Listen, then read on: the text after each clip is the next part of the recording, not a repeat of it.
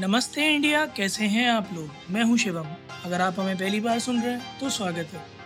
इस शो पर हम बात करते हैं हर उस खबर की जो इम्पैक्ट करती है आपकी और हमारी लाइफ। तो सब्सक्राइब का बटन दबाना ना भूलें और जुड़े रहें हमारे साथ हर रात साढ़े दस बजे नमस्ते इंडिया में।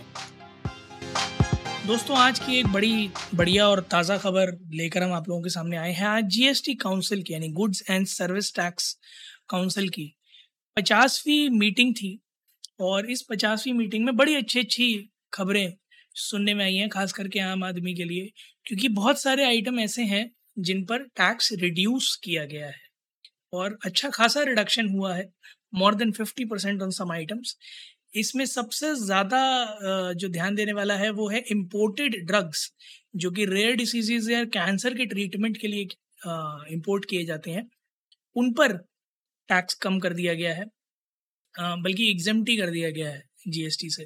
तो अब इन ट्रीटमेंट्स के लिए आपको जो ड्रग्स चाहिए और अगर आपको इंपोर्ट कराने हैं तो वो रिलेटिवली सस्ते अब आपको पड़ेंगे। तो अगर कोई भी इस तरह की डिसीज से डील कर रहा है, अब आप लोगों को इन ड्रग्स के इंपोर्ट्स के लिए इतना ज़्यादा जीएसटी नहीं देना पड़ेगा।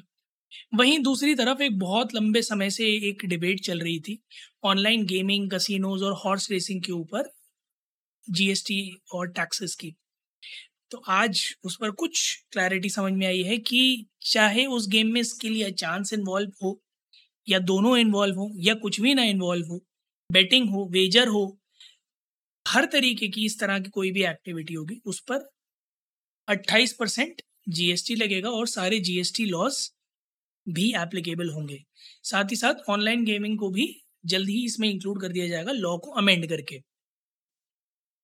इसके साथ साथ आ, सरकार कई सारे राज्यों का एक प्रपोजल था कि जीएसटी की अपील के लिए, स्टेट अपील के लिए बेंचेस बननी चाहिए, छोटे छोटे प्रोविजंस होने चाहिए, हर स्टेट में होने चाहिए, ताकि उन्हें हर चीज़ के लिए सेंट्रल जीएसटी काउंसिल के पास ना जाना पड़े। तो इस पर भी एक हरी झंडी देखने को मिल गई है और अगले चार से छः महीने के अंदर स्टेट कैपिटल साथ साथ हाई कोर्ट में ये बेंचेस लगने वाले हैं। अपॉइंटमेंट और सर्विस कंडीशंस के लिए काउंसिल ने हरी झंडी दे दी और प्रेसिडेंट इसमें पूरी तरह से भाग लेंगे अपॉइंटमेंट्स के लिए। तो एक अगस्त से ये सारा कार्यक्रम शुरू होने वाला है। तो स्टेट्स के लिए अब जीएसटी रिलेटेड मैटर्स डील करना अब रिलेटिवली ईजी हो जाएगा। ये मीटिंग में एक मुद्दा और भी डिस्कस हुआ जहाँ कहा जा रहा था कि जीएसटी एन यानी जीएसटी नेटवर्क को prevention of money laundering act के अगेंस्ट ले आया जाएगा और फिर वो ईडी के अंतर्गत आ जाएगा। मतलब उस पर भी एक क्लैरिटी दे दी गई कि ईडी को ना इन्फॉर्मेशन दी जाएगी, ना ईडी ईडी से इन्फॉर्मेशन ली जाएगी।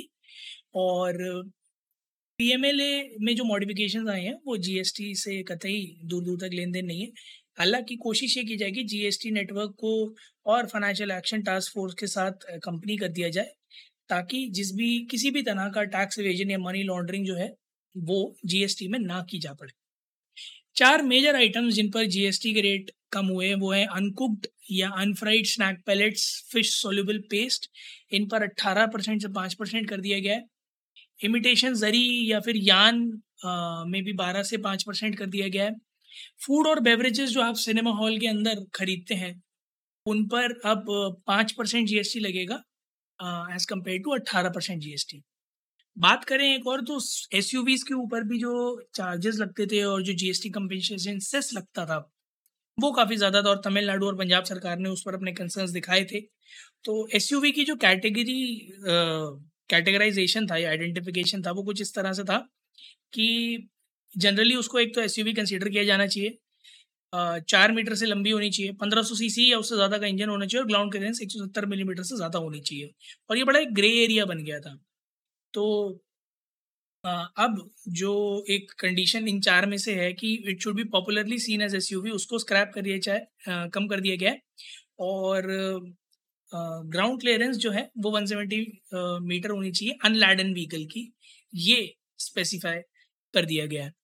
साथ ही साथ सैटेलाइट सैटेलाइट लॉन्च सर्विसेज जो भी प्राइवेट ऑर्गेनाइजेशंस प्रोवाइड करती हैं उन्हें भी जीएसटी से एग्जेम्प्ट कर दिया गया है। कुल मिलाकर देश को थोड़ी राहत देने की कोशिश की गई है कुछ सेक्टर्स में जहां जीएसटी का जो आवागमन है वो ज़्यादा लग रहा था। तो इस मीटिंग से फलस्वरूप ये तो समझ में आ रहा है कि गवर्नमेंट रेगुलरली एम कर रही है कि कैसे ना कैसे चीज़ों को वापस एक नॉर्मल टोन में लाया जाए, क्योंकि महंगाई दर काफ़ी ऊपर है। आमतौर पर लोगों के लिए रोज़मर्रा की ज़रूरतों की चीज़ों को लेना थोड़ा डिफिकल्ट हो रहा है। दूध के रेट को ही देख लीजिए, हमने कई बार बात करी है कि दूध के रेट बहुत बढ़ गए, ब्रेड के रेट बहुत बढ़ गए हैं, आटा दाल चावल के रेट बहुत बढ़ गए हैं, और इस समय टमाटर तो आसमान छू रहे हैं। तो ऐसे में कुछ राहत आम जनता को देने की कोशिश की है जीएसटी काउंसिल ने। इसके अलावा एक छोटा सा अपडेट दिल्ली वासियों के लिए, यमुना का पानी का स्तर डेंजर मार्क को टच कर चुका है। हथनीकुंड मैदान से काफ़ी पानी छोड़ा गया था, जिस वजह से यमुना का जलस्तर बढ़ गया है। हालांकि लो ले, लो लाइंग एरियाज़ में जो लोग रह रहे थे उनको मेकशिफ्ट प्लेसेस में मूव कर दिया गया है दिल्ली गवर्नमेंट द्वारा। सत्ताईस सौ के आसपास टेंट्स पूरे दिल्ली में अलग अलग डिस्ट्रिक्ट्स में लगाए गए हैं, और लोगों का पलायन अभी भी जारी है। लोगों को पलायन कर भी दिया गया है, वहाँ उनको फूड, वाटर, शेल्टर सब चीज़ें प्रोवाइड की जा रही हैं। पर आप लोगों से हाथ जोड़ के विनम्र निवेदन है, कोशिश करें कि रिवर बेड के आसपास ना जाएं। जलस्तर आगे बढ़ने की उम्मीद है, क्योंकि बारिश पूरे हफ्ते लिखी हुई है। तो ऐसे में पता नहीं किस समय बारिश आ जाए, किस समय पानी छोड़ना पड़ जाए, जिस वजह से जलस्तर बढ़ जाए। तो आप लोगों से उम्मीद है कि आप लोग ऐसा नहीं करेंगे, और हाथ जोड़ की विनती भी है कि प्लीज़ अवॉइड करें रिवर बेड्स के आसपास जाना। हालांकि क्योंकि पानी ज़्यादा छोड़ा गया था और खतरे के निशान के आसपास थी, इस वजह से आ, कुछ दिल्ली के ब्रिजेस पर आवागमन भी रोक दिया, जो यमुना के ऊपर से जाते हैं उन पर आवागमन भी रोक दिया गया था टेम्परेरीली। वो दोबारा रिज्यूम तो कर दिया गया है, पर फिर भी मैं यही सलाह दूंगा कि अगर कोशिश करें कि आप अवॉइड कर सकें इस टाइम पर गंगा यम, यमुना के फ्लड प्लेन्स के आसपास जाना, तो आप लोगों के लिए बेहतर ही होगा। केजरीवाल जी का कहना है कि वो हर तरह से दिल्ली गवर्नमेंट तैयार है और हर तरह से दिल्ली गवर्नमेंट प्रिपेयर्ड है। फ्लड जैसे आसार अभी लग नहीं रहे हैं, इसीलिए स्टैट्यूटरी वार्निंग सिर्फ इतनी सी है कि आप लोग थोड़ा सा दूरी बनाकर रखें। बाकी गाइज आप लोग भी जाइए ट्विटर और इंस्टाग्राम पर इंडिया अंडर स्कोर नमस्ते पर, हमें बताइए आप लोगों की हालत कैसी है इस बारिश में, आप लोगों के घरों के आसपास पानी का भराव कैसा है, क्योंकि दिल्ली एनसीआर के सारे इलाकों में पानी भराव देखने को मिला, चाहे वो नोएडा हो, चाहे गाजियाबाद हो, चाहे गुरुग्राम हो, चाहे दिल्ली खुद हो, और इसके अलावा हिमाचल में बहुत बुरी स्थिति हुई हुई है। तो हमारी आप सबसे यही आशा है कि आप लोग अपने घरों में सुरक्षित होंगे।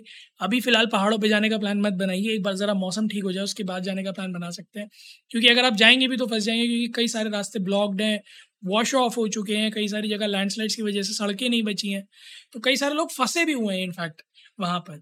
तो हमारा आपसे आग्रह यही है कि आप कोशिश करें कि अभी थोड़ा सा सेफ रहें, घर में रहें। ये बारिश का मौसम एक बार चला जाता है, उसके बाद दोबारा घूमने के प्लान बना लीजिएगा। उम्मीद है आप लोगों को आज का एपिसोड पसंद आया होगा, तो जल्दी से सब्सक्राइब का बटन दबाइए और जुड़िए हमारे साथ हर रात साढ़े दस बजे सुनने के लिए ऐसी कुछ इन्फॉर्मेटिव खबरें। तब तक के लिए नमस्ते इंडिया।